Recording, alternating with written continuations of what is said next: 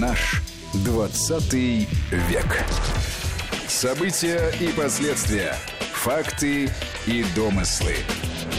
Здравствуйте, уважаемые слушатели. В студии Вести ФМ Дмитрий Куликов, Армен Гаспарян и Гия Саралидзе, как всегда, в этой программе в нашей. Сегодня мы хотим поговорить о начале Первой мировой войны сыгравшей в истории нашей страны, э, да и не только нашей, надо сказать, огромную, драматическую, кто-то считает роковую э, роль.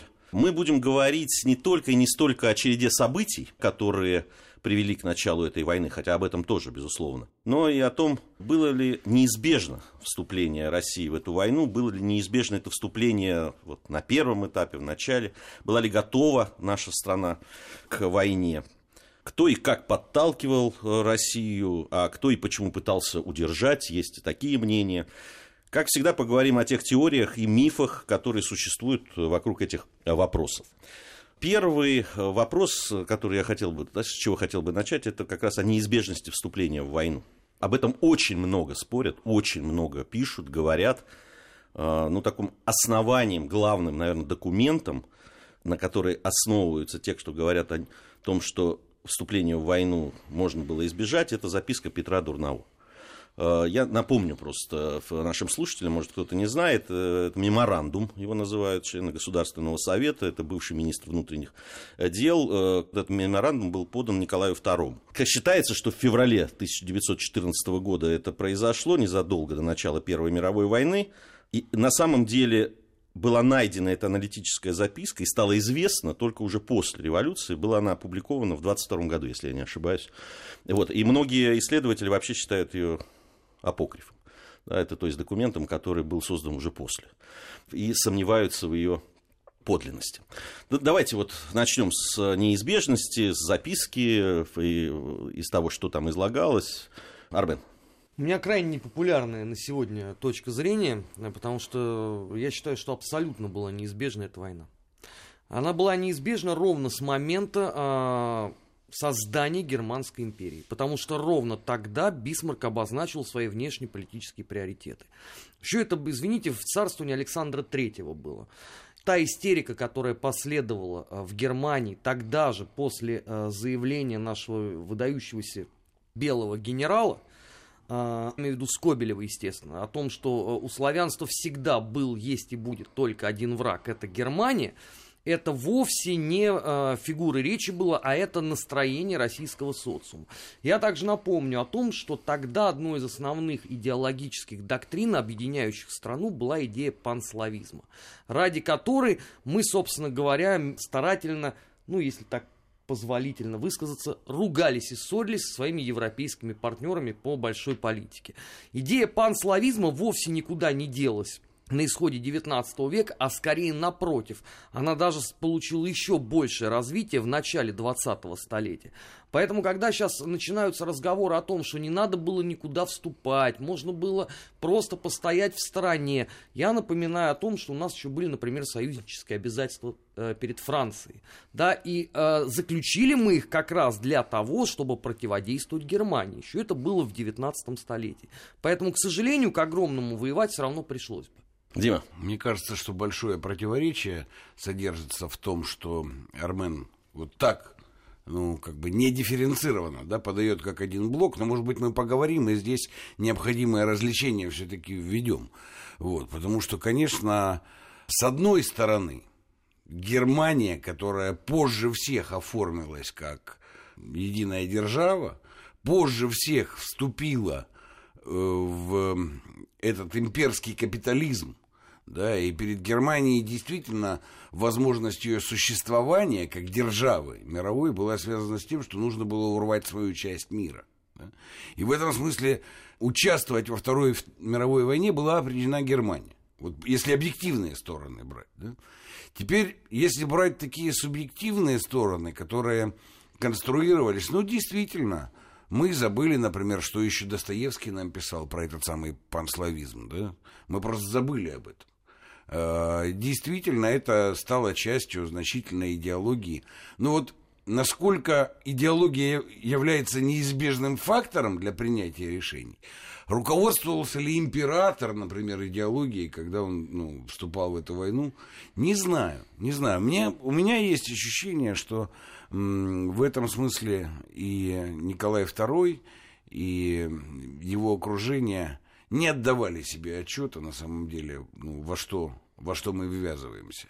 И э, объективных причин, вот таких вот неизбежных причин для того, чтобы мы воевали, для того, чтобы мы вписывались во всю эту историю, я, честно говоря, не вижу. Вот. Э, если, конечно, помутнение разума считать объективной причиной, то тогда да.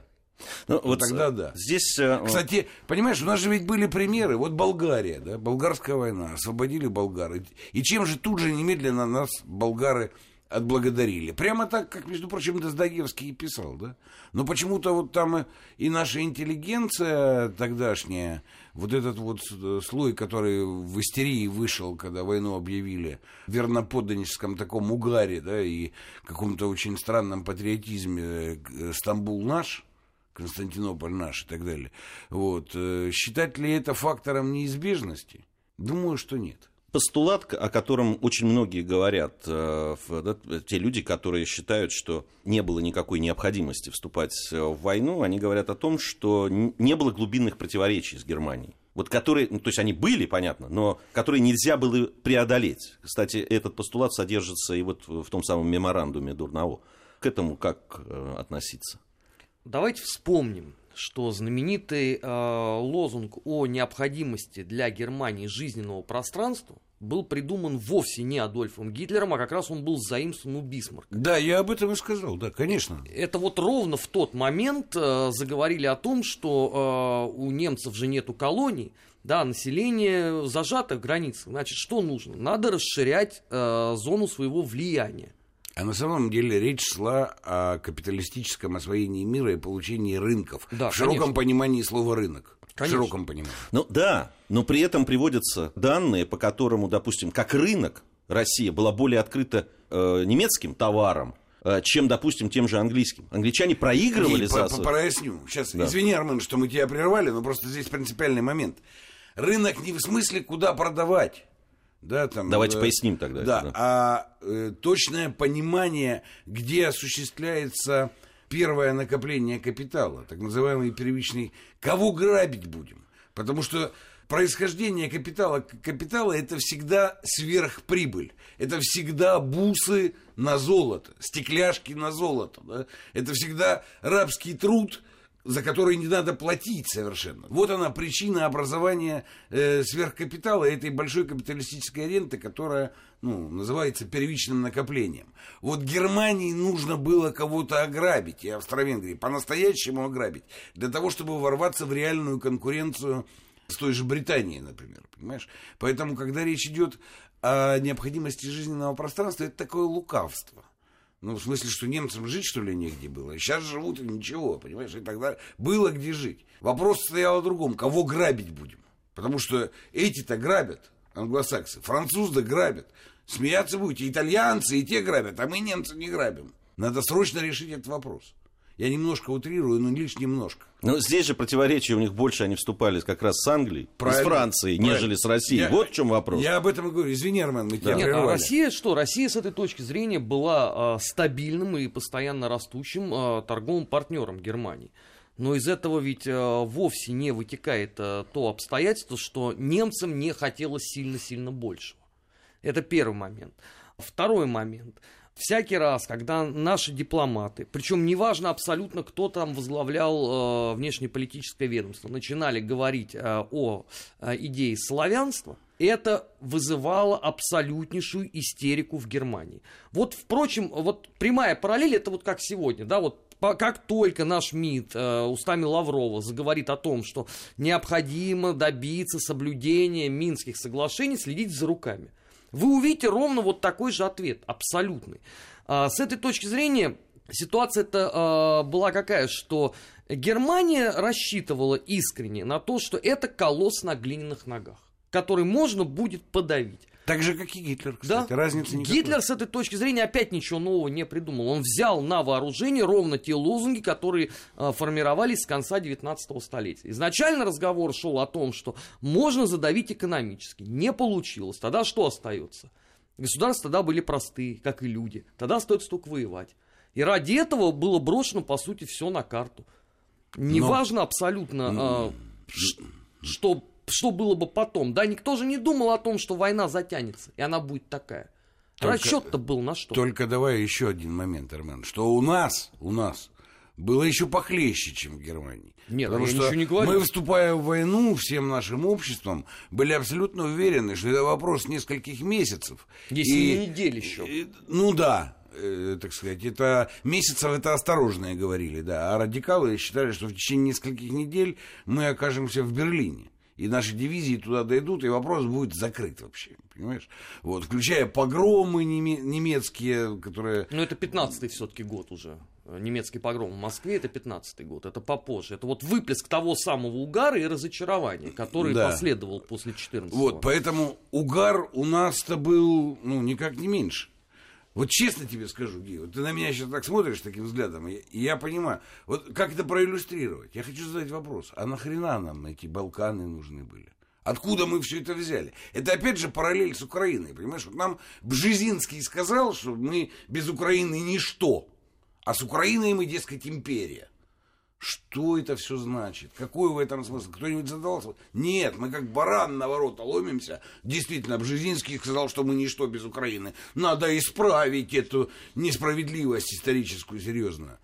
Вот тогда было то же самое, только похлеще во много раз. Да, нам нужны были Балканы, проливы, Константинополь, Дарданеллы и прочее. Зачем они нам были нужны? Что мы хотели? Греческий народ изнывает без нас там, изнывает прямо. Кстати, кто-нибудь заметил, как он без нас именно там изнывал, да? Строили специальные конструкции. Действительно было греческое сопротивление. Действительно они боролись там с Турцией, все это было. Но в страшном сне греческий народ не считал, что он должен влиться в Российскую империю и стать ее ну, там, частью, и, на- и это будет мечтанием греческого народа. Нет, конечно. А в нашей всей пропаганде все это существовало. Это послужило мощнейшим двигателем. Понимаешь? У нас в этом смысле ну, и территорий и всего у нас, в принципе, хватало. Зачем нам нужна была Греция? Может, кто-то объяснить? Ну, Пропаганда сработала. Многие же не знают, но а, современники ту войну назвали Вторая Отечественная. То есть первая ну, это на с старте, Наполеоном, да, да. на старте, да. Потом это Вторая Отечественная. Почему? Потому что мы должны были прийти и освободить всех, кого угнетали. То есть я правильно понимаю, что вот этот постулат, который тоже существует, давление улицы, да, то, что мы называем, то есть давление э, на принятие решения вступления в войну, оно существовало, существовало в обществе, это был запрос общества. Понимаешь, давление улицы. Я не очень верю в давление, в давление улицы э, в, там, в Российской империи, особенно после там, Столыпина и всего остального. Я думаю, что, в принципе, определенная часть э, там, нашего общества тоже думала, чтобы такое прирезать как-то. Ну, а под это выстраивались и все ожидания. Ну, а история благоволила, потому что весь этот спор там, со славянством э, и западничеством, с тем, что ну, есть какое-то единство славянских народов. Еще раз говорю, забыли все, что Достоевский обсуждал. Не придали этому значения. Ну, кстати, Югославия вступили-то из-за ну, из Сербии, да, в войну, из-за всей этой истории. И что? Кто-то там шапку перед нами снял? Нет. Но обратный результат потеряли. Получили, в общем-то. Поэтому, понимаешь, ключевой вопрос про неизбежность или обязательность этой войны. Вообще, конечно, в сослагательном наклонении бессмысленно это Бессмысленно, все, бессмысленно все это обсуждать, да, но я считаю так, что никакая объективная часть, вот такая, ну, которая бы вынуждала нас в это вступить, э, не присутствовала. Это, ну, своеволие и некоторое дураломство правящей группы. Вот. Хорошо, так. перехожу Потом- к мифам. Потом нужно было же реванш взять. Ну, была я У- помню, униженное да, да. национальное сознание за, за русско-японскую войну, конечно, требовало убедительного реванша. Забежали Ну, вперед. кстати, Вот этот вопрос Ги, стоял извини, мы позже. забежали, но очень важно то, что Армен говорит. Кстати, про униженное сознание. Давайте разберемся. Откуда оно стало униженным, это сознание?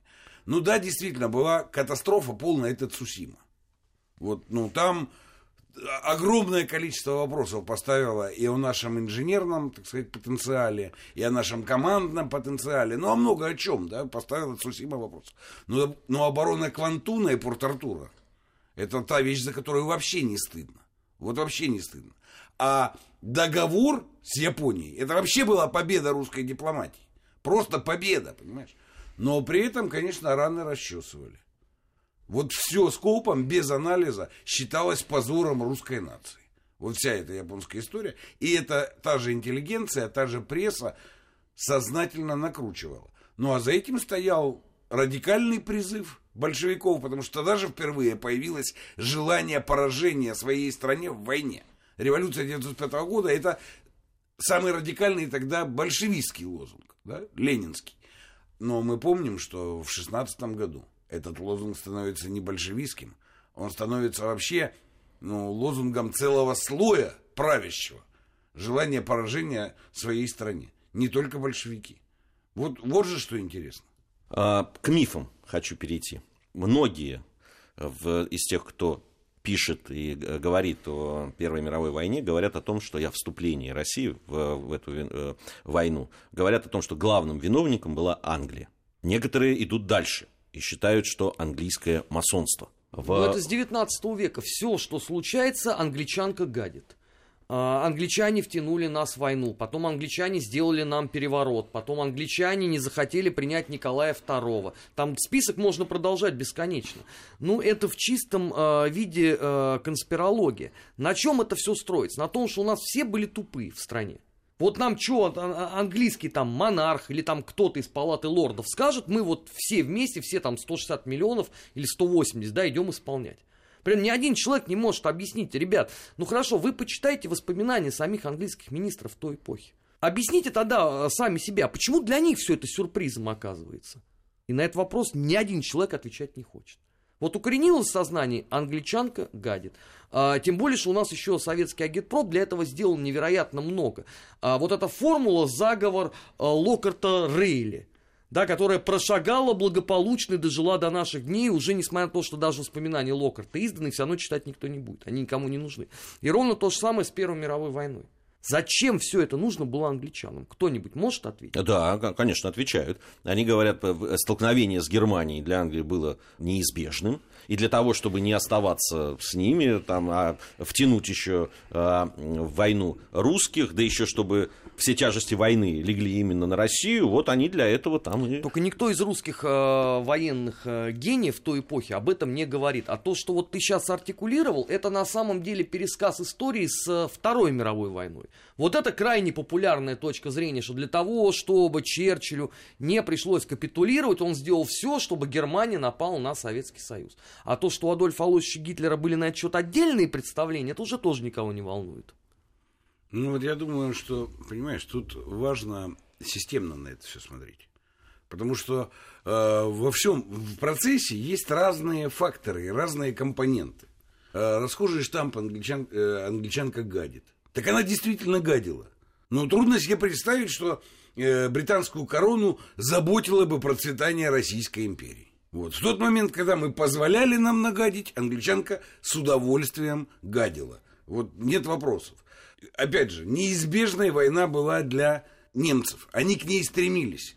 И они исторически видели свое будущее только через войну. Если они не перераспределят мир, то перспектив у германской нации не было. Они это понимали прекрасно. А перераспределить они могли ее только через войну. Британцы понимали это. Да, и безусловно, для британцев было бы ну, было серьезным облегчением, что был большой континентальный фронт против России – и вынудить Германию воевать на два фронта, это уже победа британского генштаба. Точно совершенно. Но никто нас туда насильно не втягивал.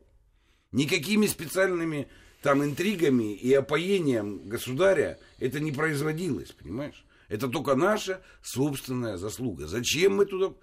Вспоминают этот анекдот про лося в яме охотника. Я-то что туда полез? Я же не умею читать. Ну, не было в России никаких национальных интересов и исторических интересов, которые нас бы к этому вынуждали. Дурость и чванство, прежде всего. Ну, когда говорят об Англии и о ее желании да, там, втянуть Россию, вспоминает же главный лозунг английской дипломатии защищать интересы Британии до последнего русского. Помните, есть такая формула. Ну, уж не знаю, откуда она взялась, но, видимо, кто-то произнес когда-то. Ну, мы тоже активно этому способствовали. Русский экспедиционный корпус, пожалуйста, не позволивший Штатах, немцам да. занять э, Францию. Нас а, потом как здесь? отблагодарили да. за это? Никак. Да, русским запретили, русским иммигрантам было запрещено ходить в национальной военной форме. Так, на секундочку, в 20-х годах по Парижу. Даже на торжественные праздники это нельзя было делать. Вот она благодарность. Нас заставлял кто-то этим заниматься? Нет, конечно. Мы так воспринимали свой а, союзнический долг. Но при этом, когда там э, русскому воинству требовалось, например, чтобы э, союзники немножко поживее воевали, Ответа никакого мы не получали, в принципе. Ну, Ведь, ну, э, это можно распространить и на Вторую мировую войну. Да, конечно. Но Вторая мировая с этой точки зрения вообще является самым ярким э, примером. Но мы же говорим сейчас о Первой. Да, когда у нас был Брусиловский прорыв, мы-то искренне думали, что позиционная война на другом фронте-то тоже закончится. И там что-то оживление какое-то будет. Люди будут стремиться побыстрее победить. Ну и что? Что мы увидели? Ну, мы там откинули австро-венгерские порядки, а они там как сидели в окопах друг напротив друга и пели э, песню про Августина, так и продолжили. Но претензии же только к нам будут с этой точки зрения. Мы же сами этим занимались, сами позволяли, сами так трактовали свой долг. У нас многие просто не знают, у нас даже во время гражданской войны мы еще продолжали воевать с немцами параллельно. Вот, например, генерал Деникин. Он сказал, я там никаких договоров с немцами не заключал и не собираюсь. И продолжал. А его уже даже не просил никто. Кому претензии с этой точки зрения? К себе. Ну, только если. Ну, действительно, ты вот задал вопрос, как ты там сказал, драматическое, да, или там... Я считаю, что Решение ты имеешь в виду решение да, драматическое, да, трагическое, роковое. Трагическое, роковое решение. Вот, э, опять же, считаю, что нас ничто не вынуждало влазить в эту войну. Вот, ничто не вынуждало. Хотя аспектов, которые давили, было много. Начиная от того, что сами себе раны расчесывали по японской войне, э, заканчивая тем, что построили э, конструкцию этого панславизма, сверхидеологизировали ее. Ну, она выступала в качестве такой даже веры для всех. Понимаешь, этот панславизм, эти Балканы, этот Константинополь, это все. Вот. Ну, когда научимся уже, да, вот, ну, не верить в такие конструкции и не делать их оператором при, для принятия серьезных управленческих решений. Вот какой вывод надо сделать из всего этого. Ну, мы еще вы, время выводов придет у нас, э, хотя вот один вывод уже сделали. Э, Дмитрий Куликов, во всяком случае. Еще одна страна, о которой я хотел бы поговорить. Ведь э, э существовало, принято так об этом говорить, что существовало две партии, условно, больших, да, Одна германофилы, другая англофилы, которые пытались каким-то образом воздействовать да, на решение царя вступать э, в войну. Потом, уже когда война шла, э, принято считать, что многие пытались его уговорить выйти из э, Союза и перестать воевать с Германией, договориться с ней. Вот что об этом скажете? Дармен. Да никто никого не уговаривал. А вообще, э, вот эта вот история с э, вечным русским германофильством, она, конечно, невероятнейшим образом мифологизирована. Но все берется, конечно, с точки зрения того, что у нас династия там на 80% крови немецкой, с этой точки зрения русское дворянство почему-то в представлении очень многих людей все как один было ориентировано на Германию. Это абсолютная ерунда. Можно даже посмотреть стенограмму заседаний Думы тогда, вот э, в 2014 году, и э, посмотреть, э, что говорили лидеры, например, русских националистов, у которых у самих были немецкие корни. Больших вообще противников тевтонов еще надо было бы поискать. А, действительно, у, Ан- а, у Англии и Франции были здесь свои лоббисты, но сказать о том, что они могли при дворе исполнять такую роль, да едва ли. Николай II, в этом была его вечная проблема, он же никого не хотел слушать всерьез. Отсюда возникали постоянные проблемы. Мы продолжим говорить о вступлении в Первую мировую войну России. Армен Гаспарян, Дмитрий Куликов, Гия Саралидзе в студии Вести ФМ. У нас время новостей. Затем мы вернемся в студию и продолжим. Наш 20 век.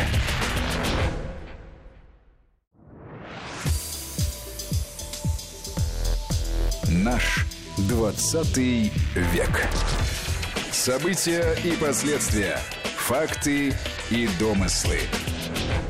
Продолжаем нашу программу. Армен Гаспарян, Дмитрий Куликов, Гия Саралидзе в студии Вести ФМ. Говорим о вступлении России в Первую мировую войну, насколько это было неизбежно, э, кто влиял. Э, вот, мне кажется, очень важные, важные слова Армен сказал в, в конце нашей предыдущей э, части программы о том, что царь никого не слушал.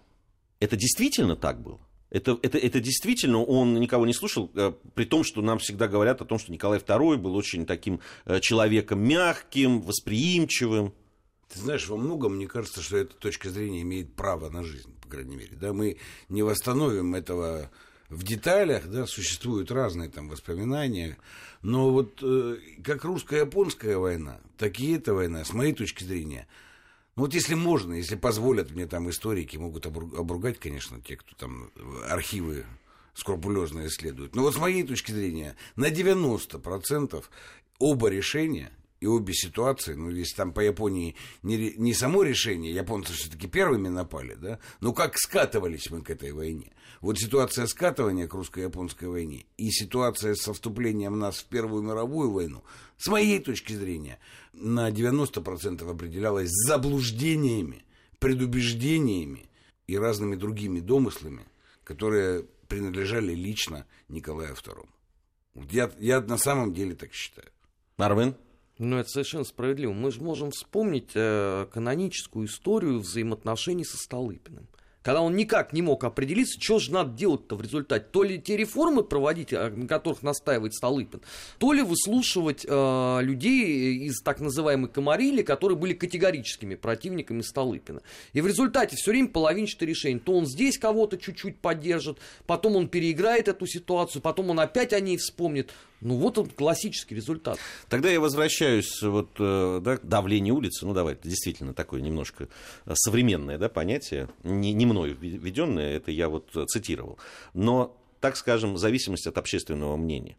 С одной стороны, Николай II, да, там, самодержец э, и единственный э, настоящий принимающий решения правитель России. С другой стороны, человек, э, о котором говорят, да, мягкий и восприимчивый, и там подвержены каким-то своим представлениям о том, как что должно быть.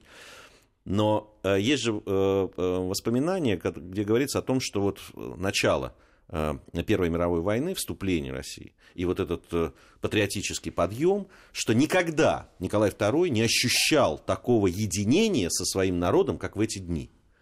Это же, это же важно. Это Слушай, же важное замечание. Но я тебе хочу напомнить важное замечание, Ги. 85-й год 20 века. Михаил Сергеевич Горбачев едет по заводам и городам и жмет всем руку, а Раиса Максимовна заходит в магазины и возмущается, что недостаточный выбор конфет. Это при мне в Днепропетровске было, я это все наблюдал. И было очень трогательное единение с народом. И вообще было большое воодушевление перестройкой. 99% нашего населения поддерживали и перестройку, и Михаила Сергеевича Горбачева.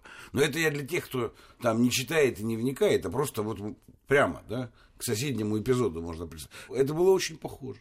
Ну и Армен правильно описывает, ну да, было унижение русско-японской войны.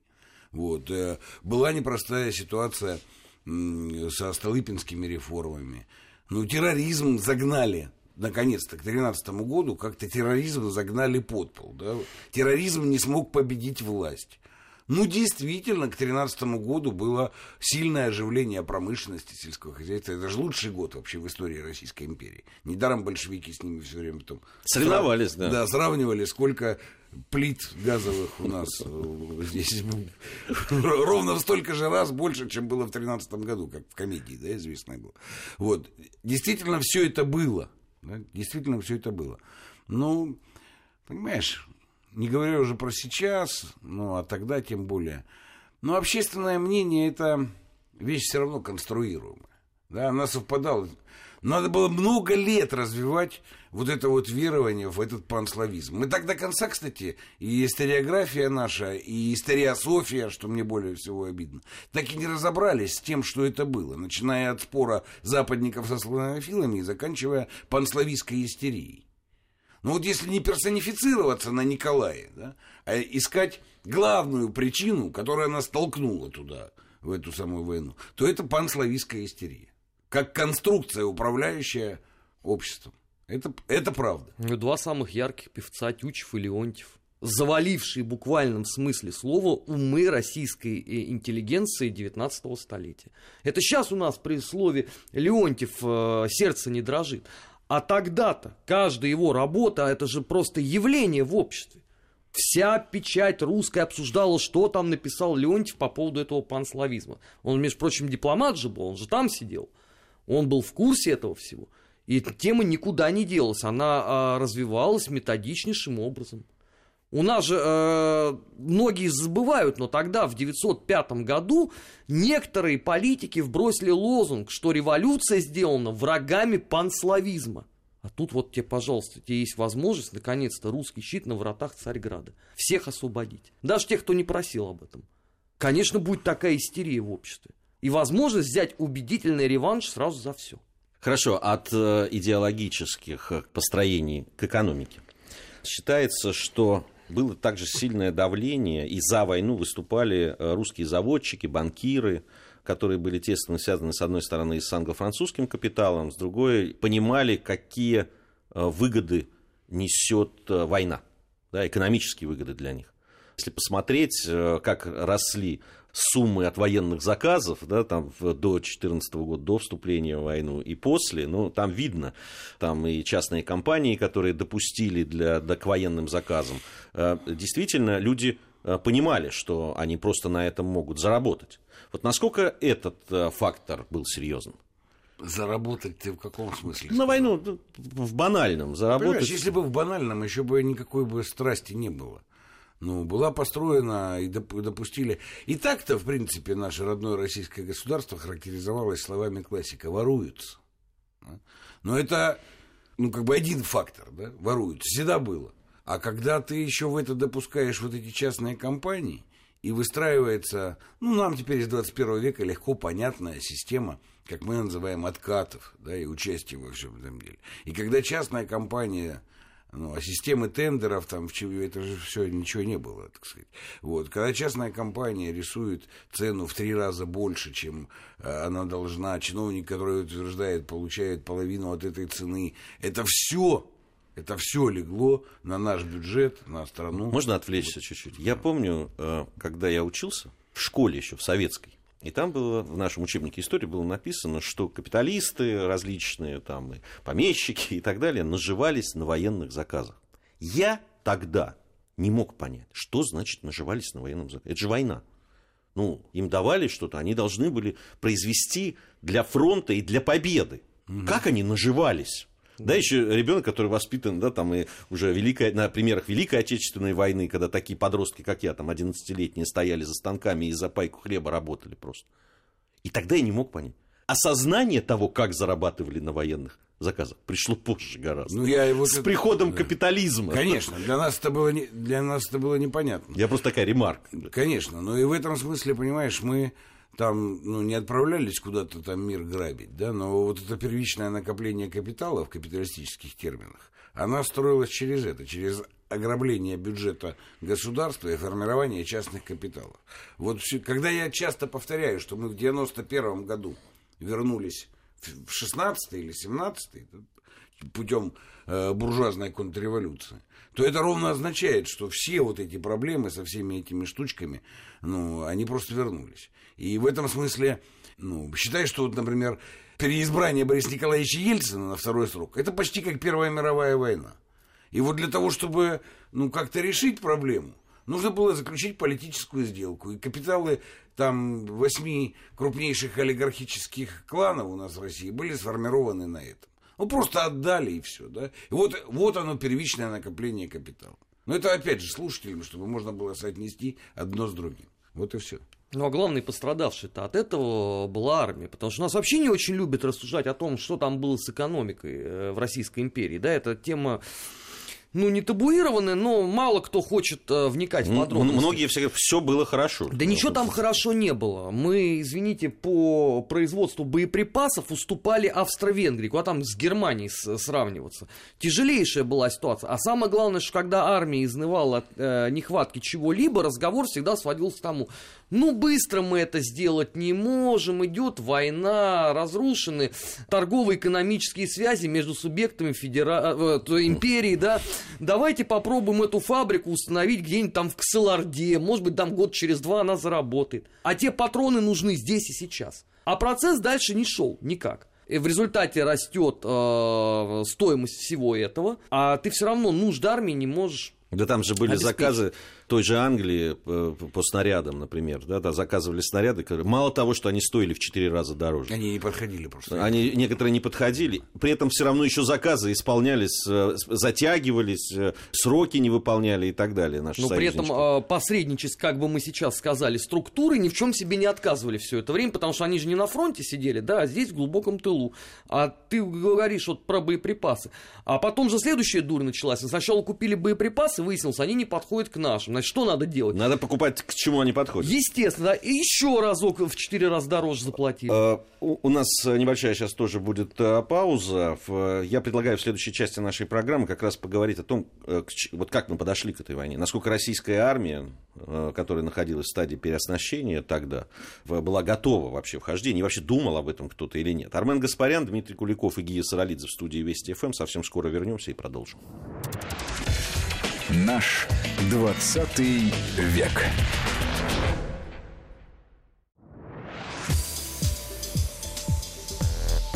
Наш 20 век. События и последствия. Факты и домыслы. Продолжаем нашу программу. По-прежнему в студии Вести ФМ Дмитрий Куликов, Армен Гаспарян и Гия Саралидзе. Говорим о вступлении России в Первую мировую войну. И вот договорились о том, что поговорим о состоянии российской армии. Все равно, ну, когда принимается решение о том, вступать в войну или нет, воевать или нет, ну, ты свои силы, да, перед дракой ты всегда оцениваешь, да, там, насколько ты натренирован э, и э, вынослив. Я так понимаю, что этого не было сделано вообще, потому что ну, здесь сходятся все, что Россия к большой войне была не готова.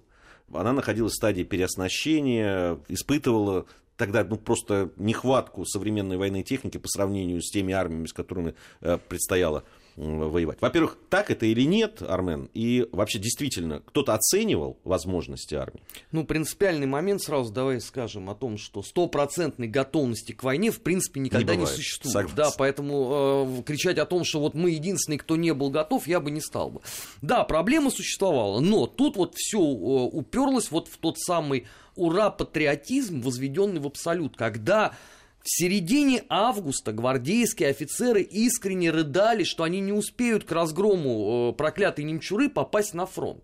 Все почему-то считали, что те реформы, которые были проведены после э, русско-японской войны, если и не сработали в полном объеме, то точно все повысили, у нас снова все хорошо, незначительные сложности будут исправлены на поле боя.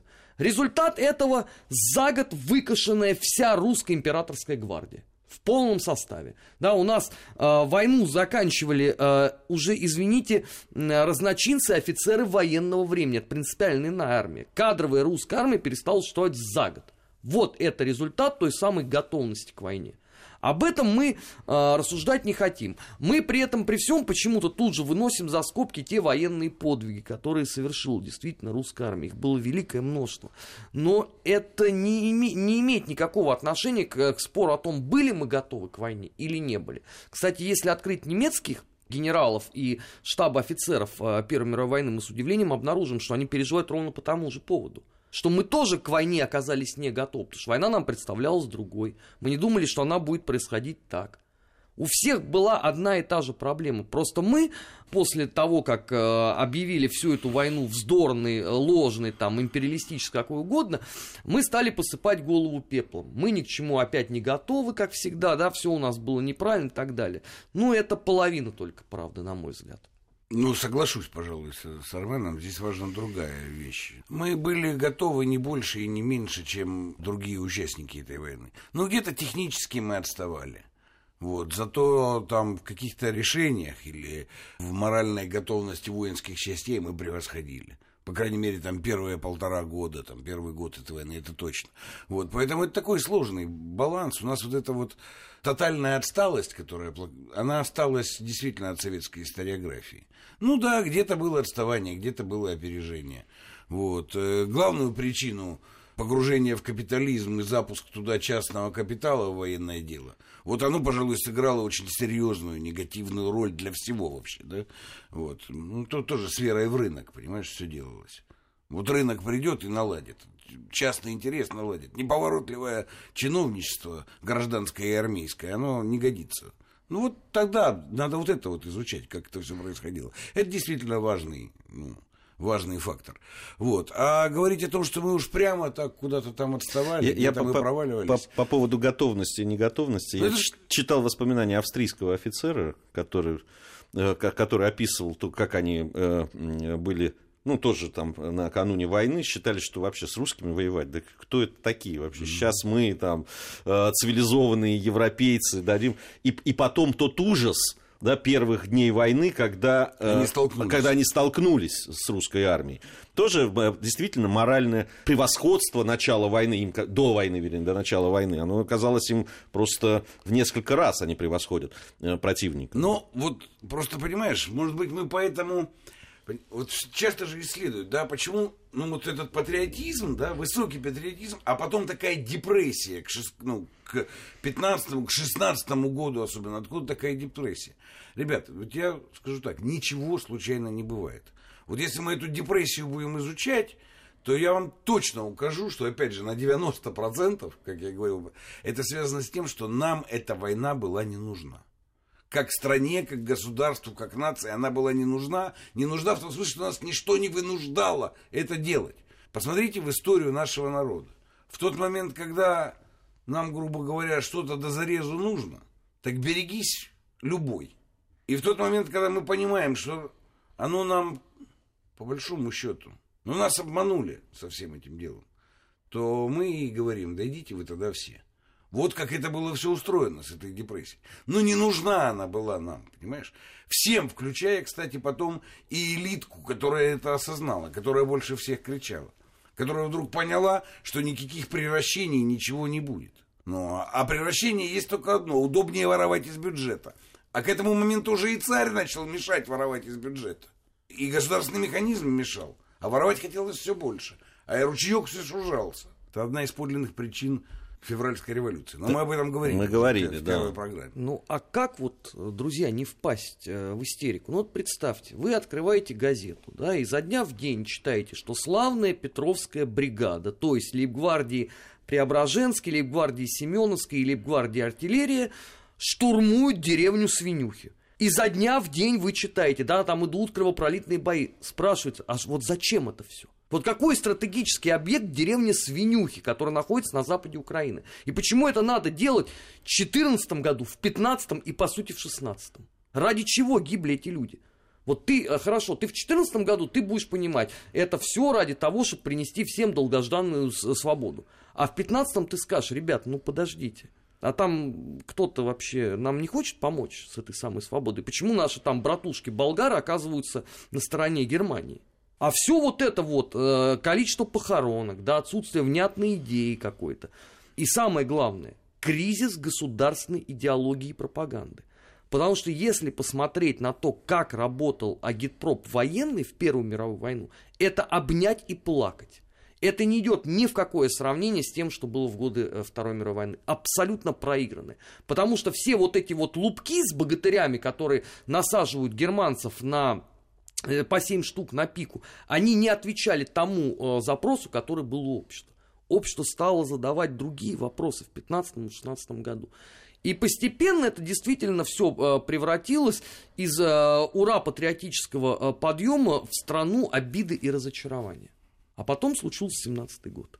Вот именно на волне вот этого. Когда у тебя нет четкой идеологии, когда никто не может объяснить, что происходит – больше того, когда даже весь Петербург болтает о том, что непонятно, какие решения принимаются верхушкой нашей армии, И это все еще наслаивается на вот эту вот переписку, как бы мы сейчас сказали, посредством социальных сетей, да, потому что господин Гучков, если он написал кому-то письмо, он тут же рассказывал всем встречным о его содержимом.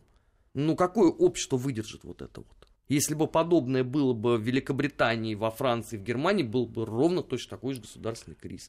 Это вот, кстати, тот урок, который большевики очень четко усвоили. И они сразу с первого дня гражданской войны завинтили гайки максимально. И сравните агитацию времен э, гражданской войны с агитацией в Первой мировой. Это два принципиально разных подхода к проблеме. Ну вот смотри, очень красочно Армен написывает технику, а я хочу на принципе акцент сделать. Потому что успешная машина агитации, пропаганды, ничего ругательного в этих словах не вижу, да, работы с народом, с армией и так далее, зависит от подлинности целей. Потому что если ты действительно преследуешь те цели, которые я объявил, и они имеют исторический смысл и значение, то тогда ты можешь выстроить пропаганду и агитацию. Технически лучше организованную, технически хуже организованную, но она будет истинной, она будет работать. А если у тебя в самом начале, там, где должны лежать цели, ради чего лежала фальш-панель, то как ты не организуешь, что ты не делай в этом э, блоке пропаганды, у тебя будет катастрофа. Все равно, понимаешь? И, кстати, это заметно, потому что, ну, э, ведь на самом деле там легитимизация в полностью в нашем народе э, большевистской власти произошла по итогам Второй мировой войны. Ну, когда мы выстояли, мы победили, несмотря ни на что. Это была, ну, вот, это была точка признания, в принципе, общенародная. За правду, потому что действительно боролись за страну. И в тот момент, когда наступили 80-е годы, когда стало непонятно, что защищать, люди не вышли Э, защищать Советский Союз, потому что непонятно стало в тот момент, что защищать. Потому что ни смысла, ни правды, ни даже здрав... ну, да, вот, здравого смысла, да? Ну, цель. Цели, да? Все это исчезло. Потому что, потому что целью там, построения коммунистического общества, да, ну, так оно воспринималось... Же, так уже спасибо Хрущеву, уже же обещали к 80-му году. А чего же это, а в 90-е что тогда делать? Ну, об этом мы отдельно поговорим. Нет, но в, наш, я, в нашей ты, программе. Ты меня прости, я все время делаю эти иллюстрации, потому Не, они очень хорошие. Что... Я к тому, что время нашей программы подошло Извини. к концу, а э, мы обязательно э, и эти вопросы будем обсуждать. Армен Гаспарян, Дмитрий Куликов, Гия Саралидзе были в студии Вести ФМ. Спасибо всем за внимание. Ровно через неделю встретимся. Наш 20 век.